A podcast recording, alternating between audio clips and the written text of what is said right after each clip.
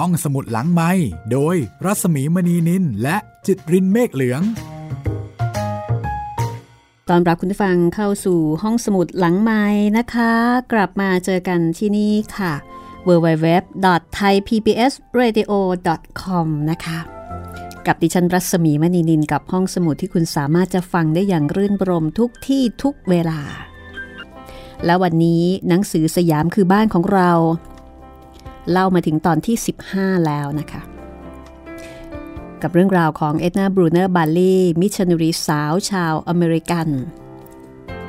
ที่ตอนนี้เธอเปลี่ยนงานใหม่ค่ะ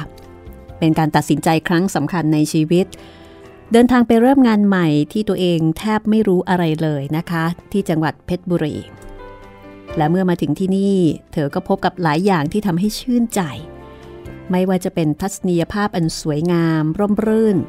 เป็นธรรมชาติ ไม่ว่าจะเป็นการต้อนรับอันอบอุ่นของครอบครัว คุณหมอที่ดูแลเธอนะคะ หลายอย่างทำให้มิสบรูเนอร์รู้สึกว่าที่นี่น่าจะดีสำหรับเธอค่ะ ตอนนี้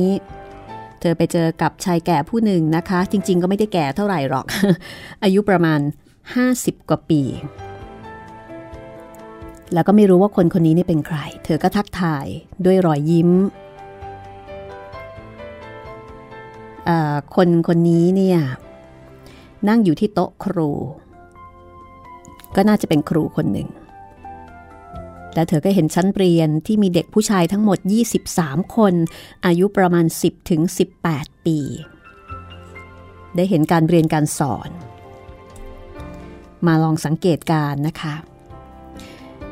คุณผู้ฟังพร้อมหรือยังคะ ถ้าพร้อมแล้วเราจะตามมิสบรูเนอร์ไปที่ชั้นเรียนด้วยกัน และก็ตามติดชีวิตของเธอต่อไปนะคะ ว่าชีวิตกับ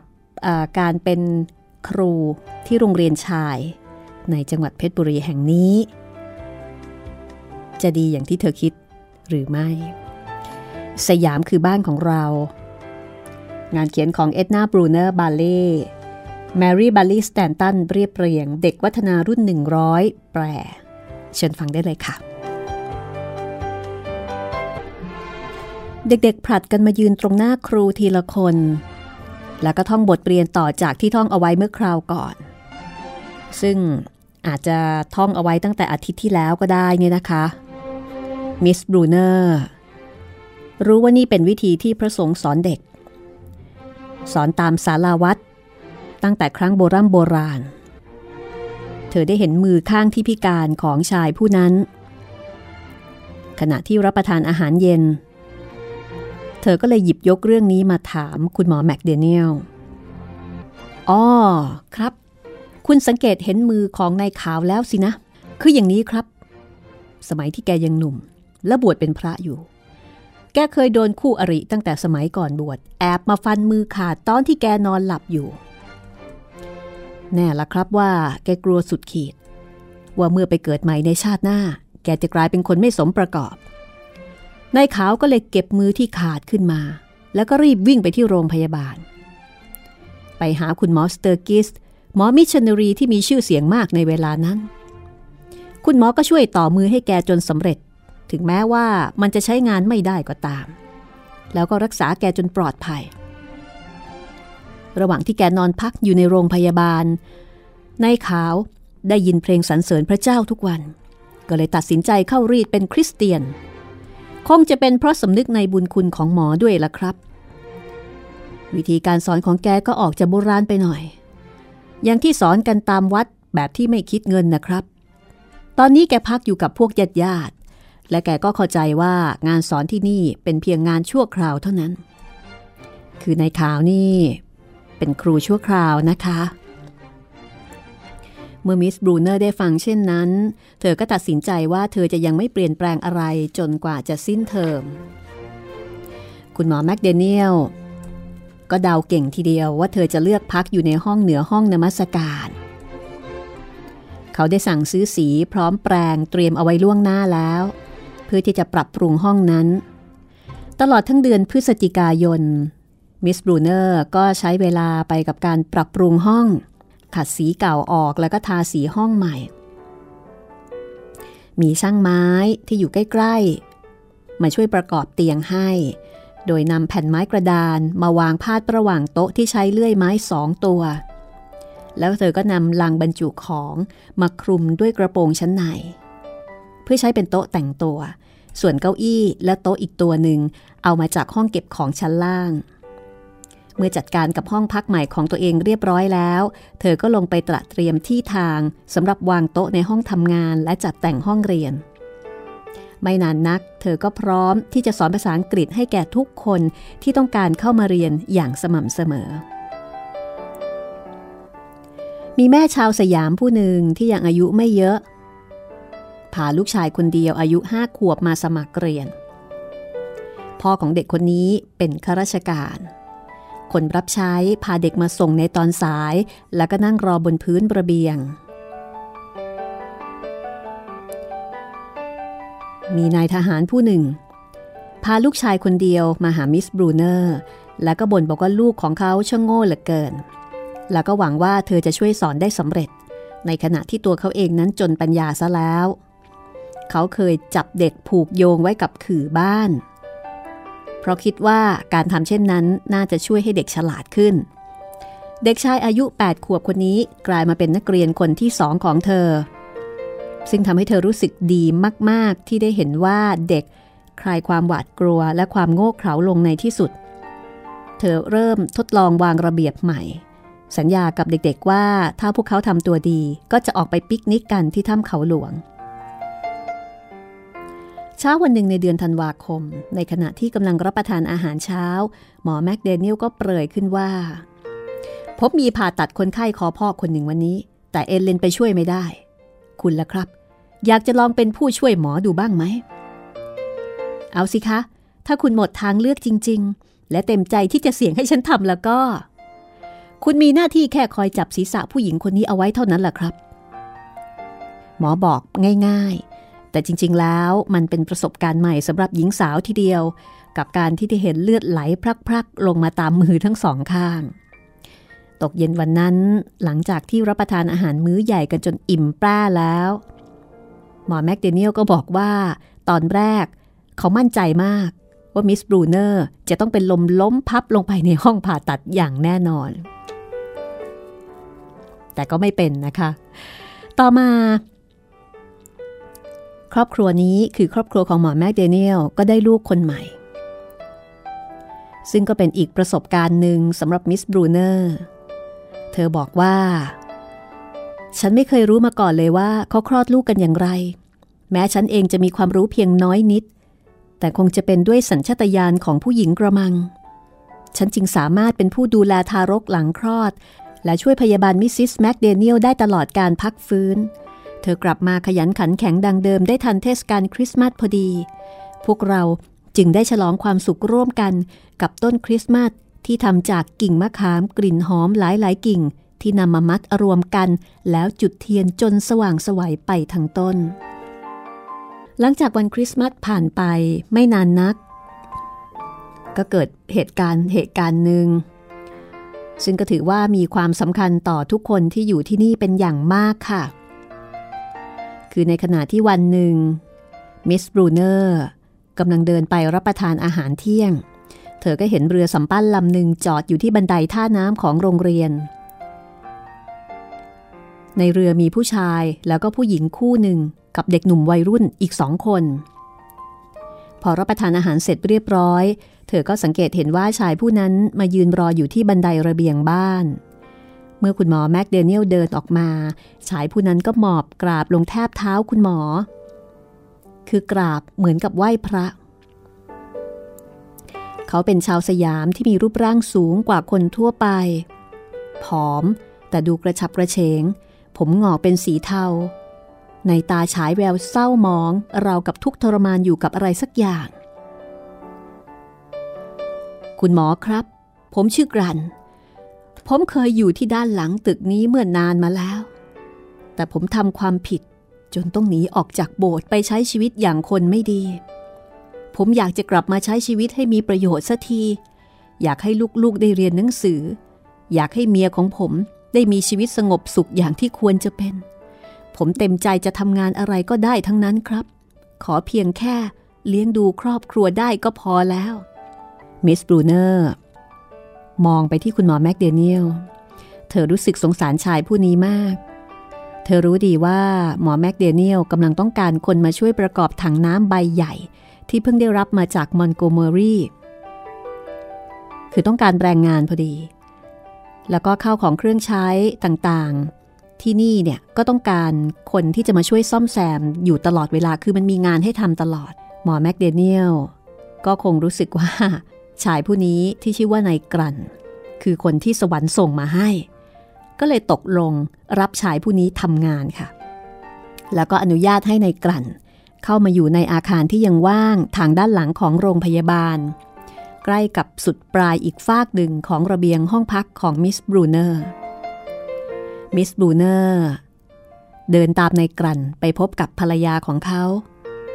เมื่อเขาเล่าข่าวดีให้ลูกเมียฟังแล้ว มิสบรูเนอร์ก็กล่าวต้อนรับเด็กทั้งสองเข้าเป็นนักเรียนใหม่ของเธอด้วย ตั้งแต่วันนั้นเป็นต้นมา กรัดและคุณหมอก็กลายเป็นคู่หูที่แยกกันไม่ออก คือเข้ากันได้ดีมาก ช่วยกันทำงานมากมายหลายอย่างนายกรันเองก็เป็นคนขยัน ใช้ให้ทำอะไรก็ไม่เคยบน่น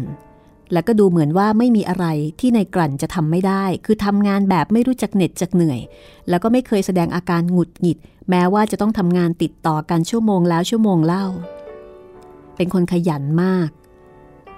แล้วก็ทำงานดีมากด้วย กลางดึกคืนหนึ่ง ขณะที่มิสบรูเนอร์นั่งเล่นอยู่ในความมืดตรงระเบียงหน้าห้อง เธอก็เห็นแสงไฟสว่างวาบขึ้นที่ถนนซึ่งอยู่เลยโรงพยาบาลออกไป มีเสียงหมาเห่า แล้วก็ร้องเอ๋งเหมือนกับเจ็บตัว แสงไฟดวงเล็กนั้นสว่างวาบขึ้นอีกครั้ง คราวนี้ใกล้เข้ามา มิสบรูเนอร์ชะโงกตัวออกไปจากราวระเบียง แล้วก็เห็นเงาตะคุ่มตะคุ่มของคนรูปร่างสูงสูงคนหนึ่งผ่านแวบไปอย่างเงียบกริบ แล้วก็พลุบหายไปทางท่าน้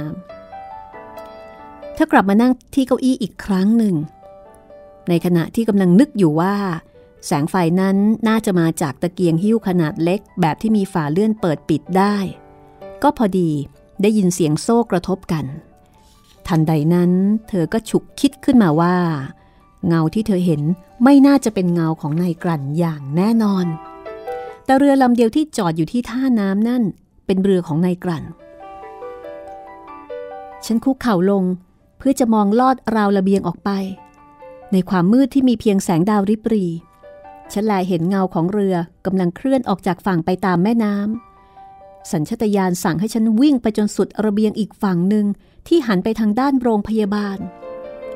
กรัน กรันอยู่หรือเปล่า อยู่ครับแมม แมมต้องการอะไรหรือครับ ไปดูสิว่าเรือของเธอยังอยู่ที่ท่าหรือเปล่า มันก็จอดอยู่ที่ตรงนั้นตลอดเวลาแหละครับแมม ไปดูเดี๋ยวนี้เร็ว อีกประเดี๋ยวเดียว นายกลั่นก็ร้องลั่นอย่างตื่นตระหนกว่า มันหายไปแล้วครับ ปรากฏว่า มีคนขโมยเรือของนายกลั่นค่ะ หมอแมคเดเนียลก็ให้ในายกลั่นไปแจ้งความที่สถานีตำรวจ ซึ่งอยู่ห่างออกไปประมาณหนึ่งช่วงตึก ในไม่ช้า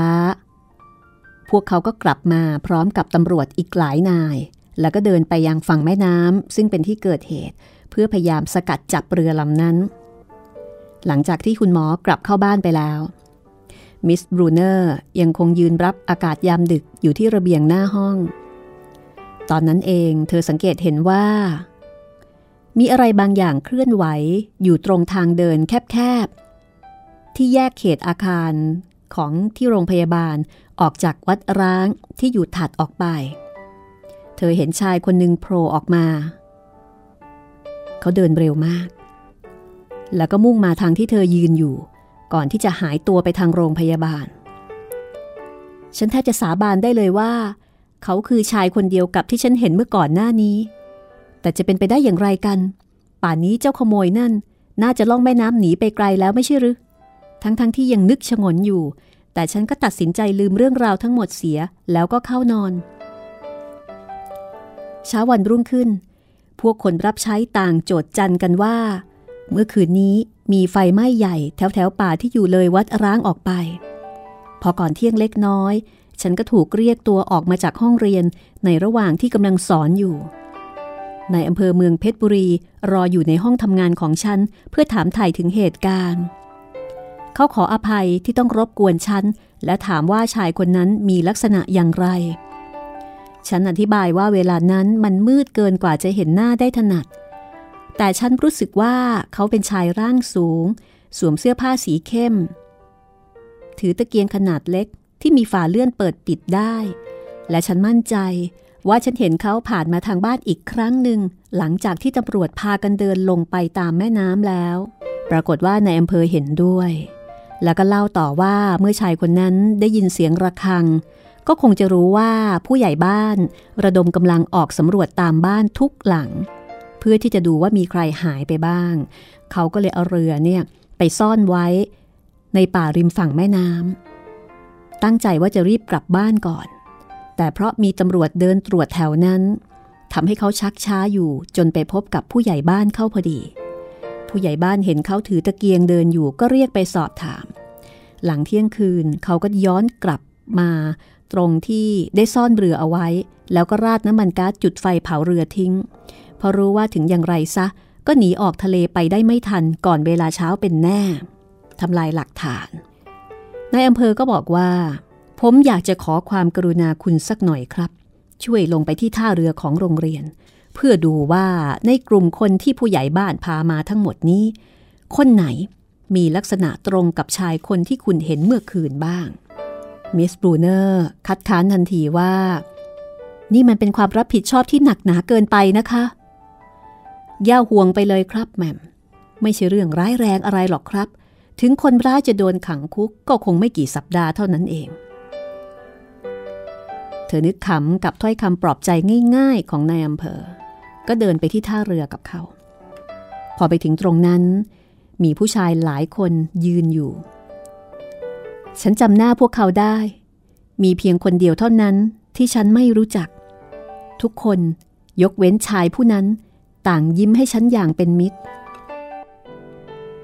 พวกเขาแต่งกายด้วยกางเกงขาสั้นสีกากี กับเสื้อเชิ้ตผ้าฝ้ายสีขาว แต่ชายแปลกหน้าคนเดียวในกลุ่มนั้น หลบตาลงมองพื้นอยู่ตลอดเวลา เขามีรูปร่างสูงผอม แต่งกายด้วยกางเกงผ้าฝ้าย ขายาวสีดำกับเสื้อแจ็คเก็ตสีดำฉันไม่จำเป็นต้องพูดอะไรแม้แต่คำเดียวนายอำเภอก็ดูเหมือนว่าจะเข้าใจ และก็บอกตำรวจให้นำตัวชายผู้นั้นออกไป ขอบคุณนะครับแม่มชายคนนี้มีประวัติไม่ดี ให้ไปอยู่ในคุกซะบ้าง ก็น่าจะดีกับตัวเขา พักสักครู่เดี๋ยวกลับมาช่วงหน้าค่ะ ห้องสมุดหลังไม้โดยรัศมีมณีนินและจิตรินเมฆเหลือง คุณกำลังติดตามห้องสมุดหลังใหม่นะคะ กับตอนที่ 15 ของหนังสือสยามคือบ้านของเราค่ะ กับชีวิตของมิสบรูเนอร์ซึ่งตอนนี้มีเรื่องตื่นเต้นเข้ามานะคะ ต้องไปชี้ตัวคนร้ายที่เธอบังเอิญไปเห็นเข้าพอดี ปรากฏว่าในกลั่น ซึ่งเป็นผู้ช่วยของหมอแมคเดเนียลรู้จักชายผู้นั้นค่ะ แล้วก็ยอมรับว่าเคยมีเรื่องไม่ถูกกันมาก่อน แล้วก็คิดว่าน่าจะมีเหตุผลอะไรสักอย่าง อยู่เบื้องหลังการแก้แค้นที่ยืดเยื้อยาวนานเช่นนี้ หลายสัปดาห์ต่อมา เมื่อครอบครัวของคุณหมอไปเที่ยวชายทะเล เธอจึงได้รับรู้ว่าแม่ครัวของเธอ เป็นภรรยาของผู้ชาย คนที่เธอส่งไปเข้าคุกนั่นเอง แต่เธอก็ยังคงทำอาหาร ให้สามีของเธอกิน แล้วก็ไปเยี่ยมเขาวันละสองเวลาทุกวัน แม่จำเริญผู้ช่วยของเธอได้ยินมาว่าชายผู้นั้นเคยขู่อาฆาตเธอด้วย บางครั้งในเวลากลางคืน ฉันจะคอยเงี่ยหูฟังเสียงแปลกๆ และยิ่งฟังก็ยิ่งเครียดขึ้นเรื่อยๆ เพราะแม้ว่าทั้งบันไดด้านนอกและด้านในที่ขึ้นมายังห้องนอนของฉัน จะลงกรอนอย่างแน่นหนาแล้วตั้งแต่หัวค่ำแต่ต้นประดู่ใหญ่ที่อยู่นอกอาคารก็โน้มกิ่งลงมา แทบจะแตะมุมระเบียงห้องนอนได้อยู่แล้ว เพียงแต่ต้นประดู่ที่ว่านี้ไม่มีกิ่งก้านเตี้ยๆเลย ฉันจึงแน่ใจว่าไม่น่าจะมีใครปีนลำต้นของมันขึ้นมาได้ ถ้าไม่ใช้บันไดช่วย ในเมื่ออดีตที่เคยผูกพันชีวิตกลั่นในการก่อน ได้จบสิ้นลงไปหมดแล้ว กลั่นจึงได้หันมาผูกพันกับเรา และเราก็ผูกพันกับกลั่นอย่างแน่นแฟ้นเป็นพิเศษ ก่อนที่จะมีเรื่องขโมยเกิดขึ้น ฉันเป็นเพียงผู้ที่จะเป็นครูสอนลูกๆของเขาในวันข้างหน้าเท่านั้น แต่บัดนี้เด็กๆ ได้เข้าเรียนตามกำหนดเรียบร้อยแล้ว และฉันก็พลอยถูกถักทอเข้าไปเป็นส่วนหนึ่งในชีวิตใหม่ของครอบครัวนี้ จากประสบการณ์ที่เราได้รับร่วมกันตั้งแต่นั้นมา กรันจึงได้กลายมาเป็นดั่งเทพผู้พิทักษ์ และเป็นเพื่อนผู้พักดีของฉันอีกด้วยมิสบรูเนอร์ก็ชื่นชมในกลั่นนะคะ เพราะว่าเขาเป็นคนที่ทำงานเก่ง คล่องงานไปเสียทุกอย่าง และข้อดีของเขาอีกอย่างหนึ่งก็คือ เขาเป็นคนที่รักแล้วก็มีความเข้าใจม้า ในขณะที่มิสบรูเนอร์ก็รักม้าเหมือนกัน พอกลั่นรู้ว่ามิสบรูเนอร์รักม้า เขาก็ไปหาม้าที่สวยที่สุดในย่านนั้นมาหนึ่งตัวนะคะ แล้วก็ขอยืมมาให้มิสบรูเนอร์เนี่ยได้ทดลองขี่ เป็นม้าแกรบตัวผู้อายุสองขวบที่คึกคะนองแล้วก็พยศ เป็นม้าพันธุ์พื้นเมืองที่สูง แล้วก็มีความสง่างาม เรียกว่าถูกใจมิสบรูเนอร์มาก และก่อนหน้านั้น พ่อของมิสบรูเนอร์ส่งเช็คมาให้เธอ เธอก็เลยขอให้กลั่นเนี่ยช่วยเจรจาซื้อม้าตัวนี้ให้ คืออยากได้ม้า เจ้าของม้าเป็นข้าราชการท้องถิ่นค่ะ จริงๆแล้ว เขาไม่ได้อยากขาย ก็เลยต้องใช้เวลาเจรจากันอยู่พักหนึ่ง จนในที่สุดนายกลั่นก็สามารถเจรจาขอซื้อม้าตัวนี้ได้สำเร็จ ตอนนี้มิสบรูเนอร์ก็เลยมีของเล่นใหม่ นั่นก็คือม้านายกรัน รับหน้าที่ดูแลม้าให้กับเธอ ทุกๆวันเขาจะจูงม้าไปอาบน้ำที่แม่น้ำด้วยความภาคภูมิใจ และทุกวันในเวลาประมาณห้าโมงเย็น เธอจะออกไปขี่ม้าเล่น โดยที่ไม่เคยรู้เลยว่าจะต้องไปเจอกับเหตุการณ์อะไรบ้าง หรือว่าจะรับมือกับสิ่งที่อาจจะเกิดขึ้นนั้นไหวหรือเปล่า มีอยู่ครั้งหนึ่ง ม้าเกิดคึกขึ้นมา วิ่งกระดกหน้ากระดกหลังเหมือนกับตุ๊กตาไขลานไปตามทางหลวงที่มุ่งสู่เขาวัง ทั้งๆทที่มีเหล็กพาดอยู่ในปากแล้วก็มีเครื่องคราวอื่นๆ ครบครัน ผู้คนตามถนนก็ตกตะลึงมองอ้าปากค้างกันเป็นแถวนายกลั่นก็รีบวิ่งตาม เขาวิ่งเร็วจีราวกับลมหอบ แล้วก็เข้ามาขวางหน้าม้าเอาไว้ แล้วก็สามารถที่จะหยุดความคึกขนองความพยศของมันได้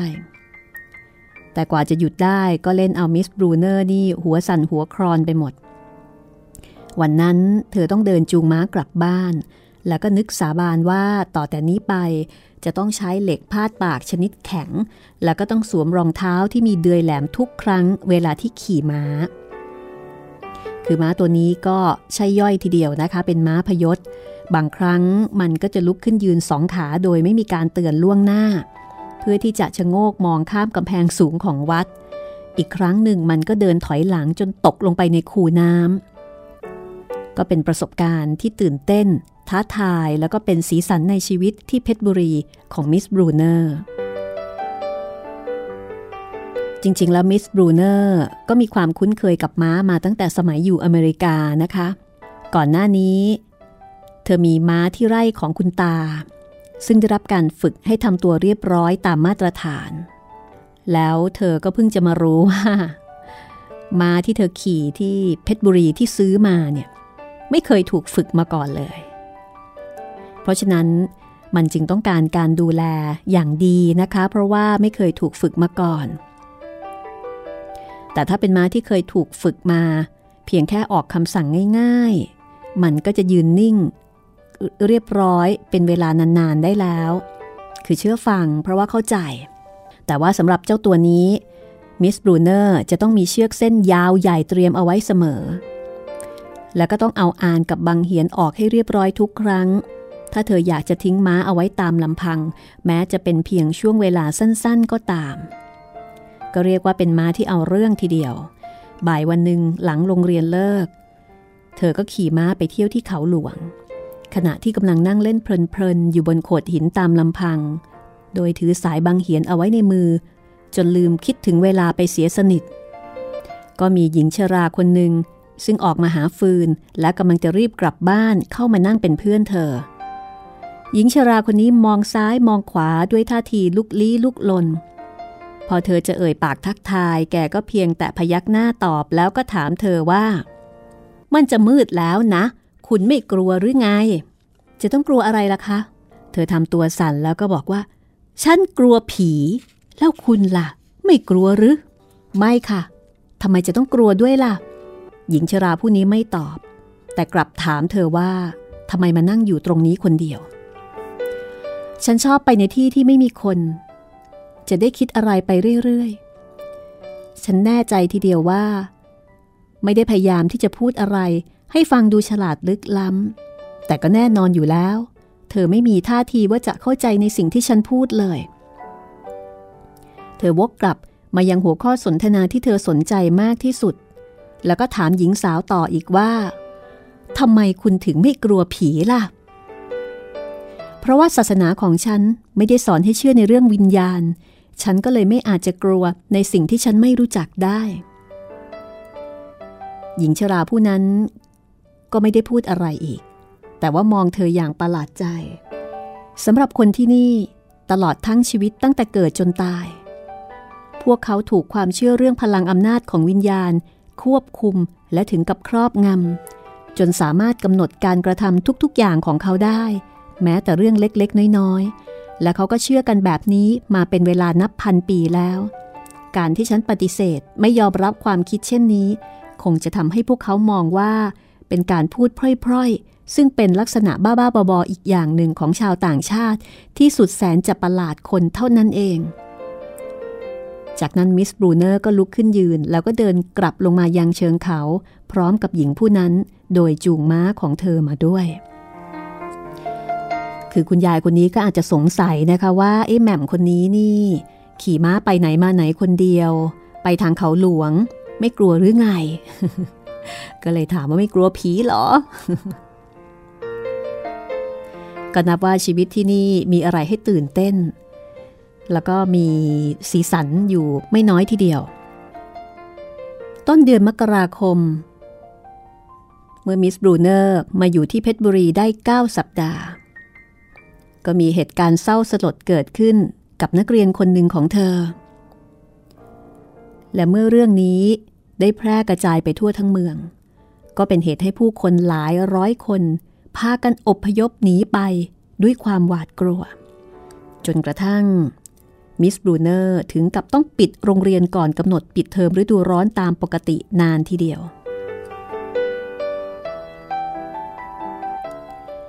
เหตุร้ายนี้เริ่มต้น ในวันที่มิสบรูเนอร์พานักเรียนชาย 20 กว่าคนไปปิกนิกที่ถ้ำเขาหลวงตามสัญญาที่เคยให้ไว้กับเด็กๆ ทั้งหมดเดินไปทางทิศตะวันตก ตามทางหลวงสายใหญ่ที่แสนจะร่มรื่น มุ่งสู่เชิงเขาวัง จากนั้นก็เลี้ยวขึ้นเหนือไปตามทางเกวียน ผ่านนาข้าวแล้วก็ข้ามทางรถไฟไปอีกประมาณ 3 หรือ 4 ไมล์เพื่อไปยังเขาหลวง เมื่อเดินขึ้นเขาไปได้ประมาณครึ่งทางก็ไปเจอรั้วกั้น แล้วก็ประตูทางเข้าสู่ถ้ำขนาดใหญ่ ทุกคนต้องไต่บันไดคอนกรีตนับร้อยขั้น เพื่อลงไปยังตัวถ้ำที่อยู่เบื้องล่าง บันไดนี้ค่อนข้างชันแล้วก็ทอดลึกไปตามแนวกำแพงหินใหญ่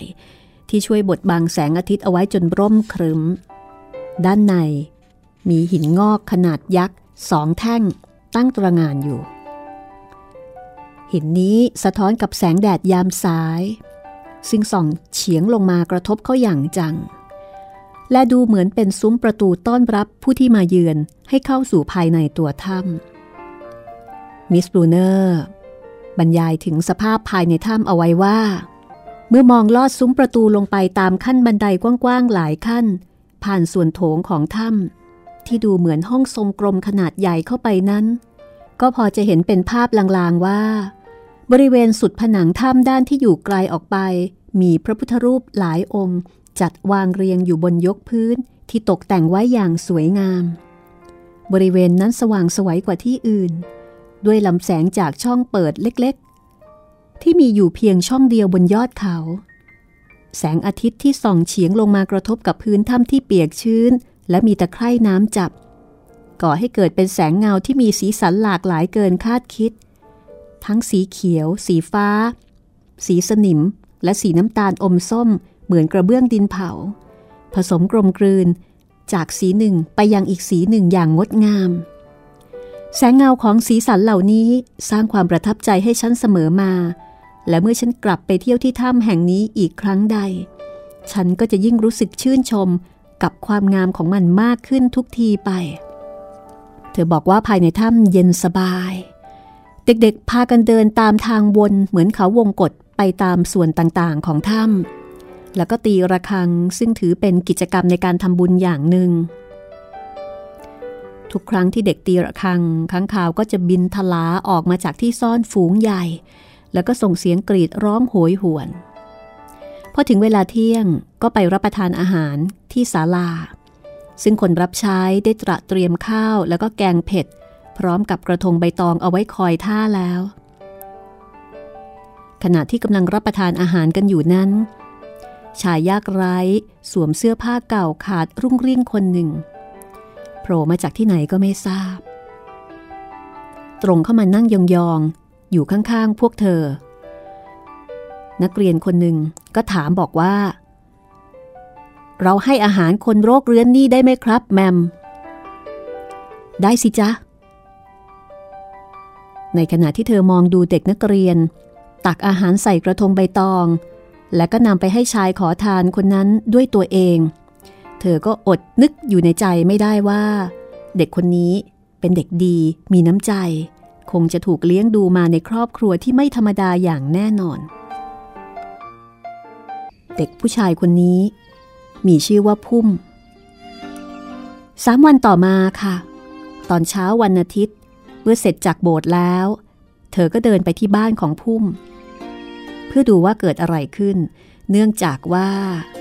พุ่มไม่ได้มาโรงเรียนเลย นับตั้งแต่วันที่ไปปิกนิกกัน วันนี้ เธอเดินข้ามสะพานช้างไปตามถนนตลาดที่ยาวเหยียดจนสุดทาง โดยมีเด็กชายคนหนึ่งที่รู้จักบ้านของพุ่ม ช่วยพาไป พ่อของพุ่ม เป็นหัวหน้าวงมโหรีปีพาด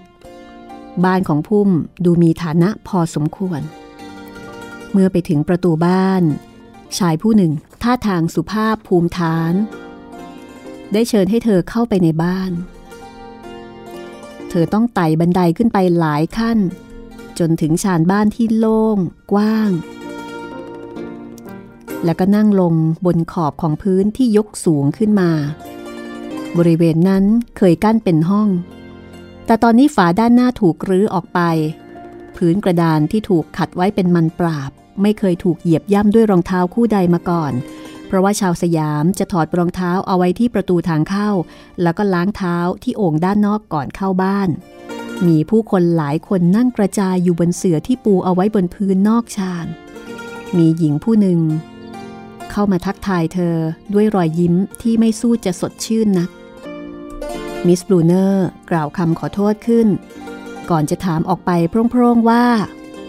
พุ่มอยู่ไหนคะ เรื่องราวจะเป็นอย่างไรต่อไปนะคะ ติดตามได้ ตอนหน้าตอนที่ 16 สยามคือบ้านของเรา มีคำตอบว่าพุ่มไปไหน วันนี้หมดเวลาของห้องสมุดหลังไม้แล้ว ลาคุณผู้ฟังไปก่อนนะคะ สวัสดีค่ะ ห้องสมุดหลังไม้โดยรัสมีมณีนินและจิตรินเมฆเหลือง